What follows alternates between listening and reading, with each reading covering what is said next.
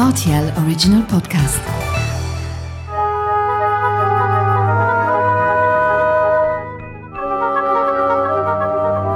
La route des vins du Luxembourg. Bonjour Max, Salut Mathieu, comment tu vas? Ça va bien, ouais. Ça Et va toi? bien? Ouais, ouais, ouais, ça va super. Max Dur, merci hein, de, de m'accueillir ici au sein de, de ce domaine, Madame Ali Dur, domaine euh, célèbrement connu euh, à Anne. On est là pour se réchauffer. Aujourd'hui, on va parler d'un vin euh, qui est exceptionnel dans tous les sens du terme, puisqu'on est habitué euh, quand même à, ces cépages typiquement luxembourgeois, c'est ceux sur lesquels on, échange, on, on a souvent l'occasion de se rencontrer sur les différents événements, les différents marchés euh, qui sont les, les vins préférés hein, des, consommateurs luxembourgeois. Mais parfois, il y a des, expérimentations qui vous tiennent à cœur aussi, puisque euh, toi et ton frère Ben, hein, vous êtes de, jeunes vignerons. Vous avez tout ce passé de la famille, euh, ces cépages traditionnels qui ont été plantés. Et vous aussi, vous avez cette envie de, finalement d'apporter votre touche et avec vos goûts personnels. Et c'est pour ça qu'on qu'on est là aujourd'hui. Exact, mais parfois il faut, euh, il faut changer quelque chose parce euh, qu'on a un, changement climatique. euh, du coup, il faut, il faut voir euh, qu'est-ce que ça donne dans le futur et peut-être les raisins qu'on est en train de, de cultiver aujourd'hui, peut-être dans, dans 20 ans, ils seront plus là parce que ça fait trop chaud au Luxembourg. Toi et ton frère, vous avez fait des choix audacieux. On va parler d'un vin aujourd'hui qui s'appelle le Legado de Léon. Alors on le dit à l'espagnol. En français, finalement, on pourrait le traduire comment? Bah, c'est l'héritage euh, de Léon. En fait, euh, Léon, c'est mon père, ou c'est le père de, Ben et moi. Mon père, il est décédé très jeune, à, l'âge de, de 41. Et euh, nous, on était jeunes, et c'est un peu une hommage à lui. Donc, le nom, on a choisi pour lui. Parce que c'était une vigne. Le vin qu'on produit aujourd'hui, le dégât de Léon, c'est greffé sur une vieille parcelle qui a été plantée par mon père en 74. Alors, quelle était la destination de cette parcelle au départ? On était sur quel cépage? Et finalement, comment est-ce qu'elle a vécu jusqu'à presque aujourd'hui, jusqu'à hier? Bah, on a, au début, c'était du Gewürz, du Gewürztraminer. On a toujours produit le Gewürztraminer pour un, un client très, euh, très prominent, l'ancien grand-duc, grand-duc Jean. Et on n'a voulu jamais arrêter à faire ce vin-là à, cause euh, de, ce- client-là. Euh, ni mon frère ni moi, nous sommes des grands amateurs de Gewürz. Pour nous, c'est un vin qui est trop fruité, trop marqué. euh, et voilà, on n'a pas vraiment, comment on dit, Ouais, vous n'avez pas d'affinité. d'affinité pour ce vin-là. Mais c'est un cépage intéressant parce qu'on on y trouve des, euh, des, des goûts qui sont extraordinaires. On trouve euh, la rose, on trouve euh, la litchi, euh, ce sont des, des fruits très exotiques. euh, mais du coup, c'est pas le cépage à nous. hein. En 2018, euh, c'était un été très chaud et là, pour la première fois, pour- il y avait l'idée de planter des, des cépages plus extraordinaires ou, plus, ou des cépages qu'on trouve plutôt ailleurs, euh, dans des régions plus chaudes. Euh, et on voulait voir qu'est-ce que ça donne. Donc ce sont deux cépages euh, étrangers, dont l'un plus précisément espagnol. Est-ce qu'on peut en parler? Ouais, exact, c'est le Tempranillo. Tempranillo, c'est un de mes cépages préférés. Donc, en général, je, je bois avec beaucoup, beaucoup de plaisir. Je bois les Tempranillo.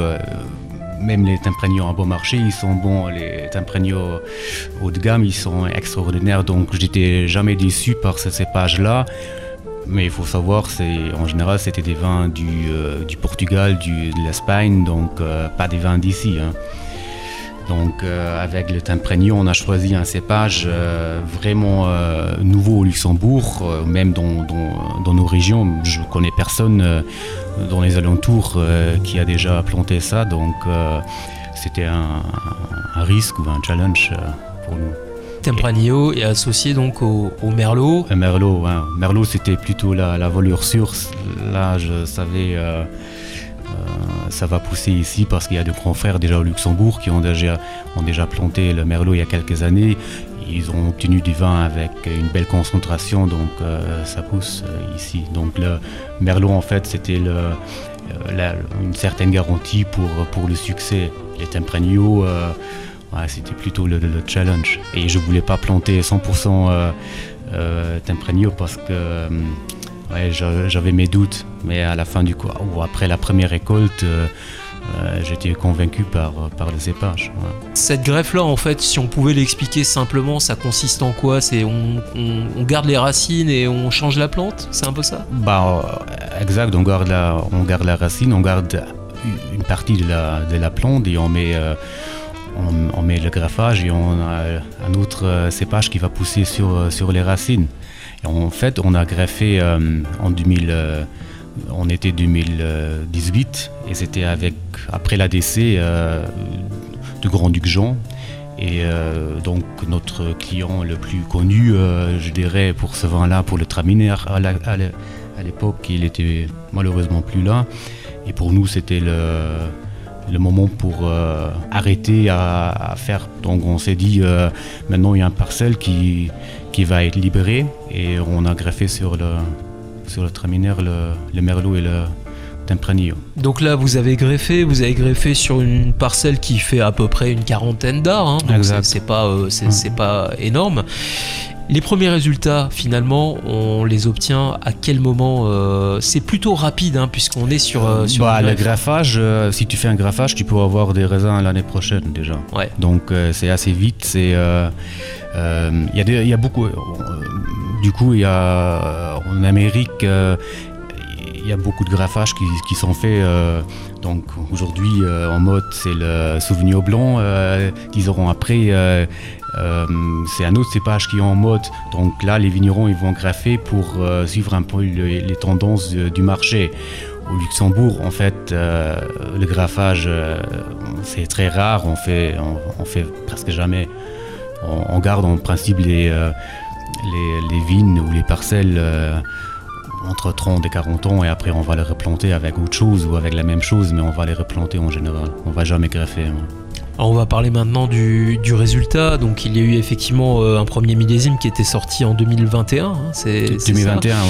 Euh, bon, toute petite production, hein, euh, production confidentielle de, de quoi? 200, 300 bouteilles, pas ouais, plus. Même, ouais, même 600, 600 quand même, ouais. 600, ouais. En fait, 2021, c'était pour les rouges au Luxembourg, c'était pas une année euh, d'exception. Donc, c'était vraiment une année, je dirais, plus classique euh, comparé maintenant à 2018, euh, 2000 2019, 2020 ou même après 2022. Deux- 2021, c'était très classique et euh, une année moyenne au Luxembourg, je dirais. Mais même là, on, on a, obtenu un vin qui, euh, qui est d'une très belle concentration. Donc, euh, je suis vraiment convaincu par, par cépages. Là. Et là, vous avez donc renouvelé euh, l'expérience. Donc là, on parle d'un legado de, de Léon de 2022. Alors, on rappelle un petit peu le, le contexte hein, de cet été 2022. On est presque sur un contexte espagnol, Ouais. avec un été chaud, avec un été sec. C'est là où on se dit que nos racines du Gewürztraminer, bah, elles sont allées bien au fond du sol pour, euh, pour essayer d'apporter euh, un minimum, euh, un minimum d'eau. Concrètement, tu es content de ce millésime? Tu sens la progression encore par rapport au 2021 Bien sûr, parce que 2022, euh, il y a beaucoup plus de concentration encore. Donc, c'était plus ensoleillé, c'était plus sec. Donc, on a une belle concentration, une belle maturité aussi. Plutôt très content. hein. Et comment on conçoit un tel vin? Parle-moi déjà de, de l'assemblage, puisqu'il y a un équilibre à trouver entre les, les deux cépages qui sont euh, exploités. Et parle-moi également aussi de, de cette manière de, de le vinifier. Je sais que tu es un, fervent défenseur de, des vinifications les plus naturelles possibles. Euh, tout à l'heure, on parlait de hors micro un peu de euh, finalement de, de biologie, de, de chimie, de cet attachement aux levures, de, de faire soi-même ses, ses propres levures. Ouais. Comment est-ce que tu l'as mis en place ce vin? J'ai récolté les, j'ai vendangé les raisins et puis on a égrappé, donc on a, on a sorti les, les rafles des baies et puis on a mis les baies avec le jus, on a mis dans, dans des barriques pour la fermentation et ça a fermenté entre deux à trois semaines. Une partie était euh, avec des levures, euh, des, des levures préparées, je dirais. et L'autre partie, elle était avec les levures indigènes. Donc on a, on a touché pas, on a, on a juste euh, laissé le, le mou euh, faire son, son boulot. Voilà. Ok. Et en termes d'assemblage, pour l'équilibre, Bah, le terme d'assemblage, il est, il est donné par la par l'implantation. Donc on, a, on est à 30, à, 30% de Merlot et 60, 70% de Tempranillo. Donc l'assemblage, il est donné par la vigne. Du coup, euh, l'assemblage c'est 30. 30-70% à peu près, ouais. À peu ouais, près, ouais. on ne sait pas où au litre près, mais euh, c'est environ ça. Ouais. Cette parcelle, elle est intéressante à, à plusieurs titres. Euh, déjà parce qu'elle produisait un très bon Gewürztraminer par le passé. Rappelons le contexte, elle est exposée sud-ouest, euh, donc avec bah, beaucoup de lumière hein, tout au long de la journée. Il y a une proximité avec le, la Moselle Exact. et, et surtout euh, au niveau des sols, on retrouve beaucoup de sédiments. Qu'est-ce Ouais. qu'ils vont apporter cela Bah, c'est, euh, on trouve beaucoup de calcaire dans, dans ce sol-là. C'est vraiment euh, un sol qui est très minéral. Et euh, bah, ça va produire des vins qui sont d'une belle euh, minéralité en fait. ouais. Et c'est ça qu'on va vraiment ressentir euh, si on devait comparer euh, finalement un Tempranillo de, de la Rioja en Espagne ou, ou euh, toi ton Tempranillo ici à Luxembourg, vous allez apporter plus de, plus de finesse, plus de légèreté grâce à ces sols. Toi comment tu, tu le sens au niveau du palais? Le premier vin que j'ai fait, j'ai euh, j'ai amené des bouteilles euh, chez des copains et on a goûté ensemble. Et j'ai mis dans une bouteille, euh, pas de chez moi, donc À l'aveugle à l'aveugle. Donc ils savaient, ils avaient aucune euh, notion, relation de- au niveau du vin. Et euh, deux secondes ou trois secondes euh, après, il y avait déjà un qui dit, bah c'est un vin espagnol ça. Ouais. Et je dis ah.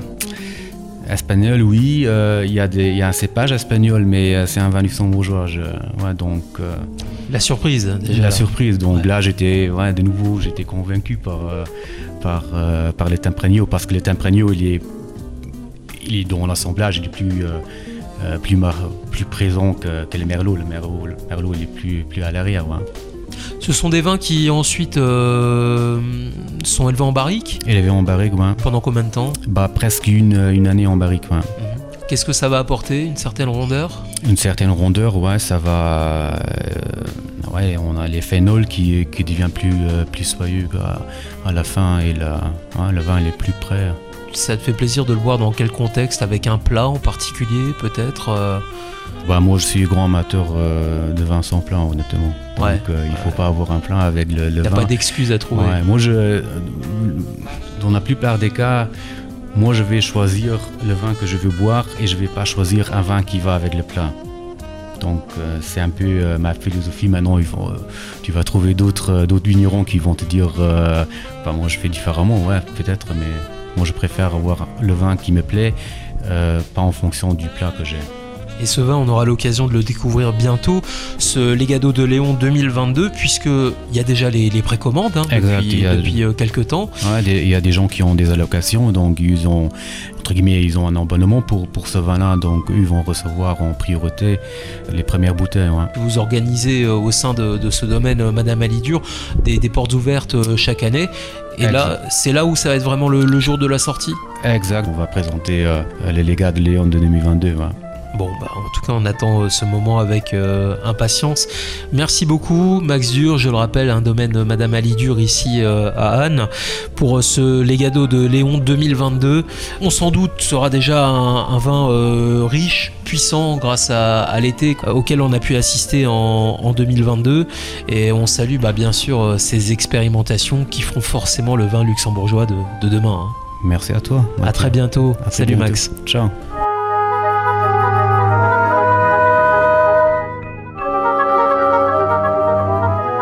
Des vins du Luxembourg.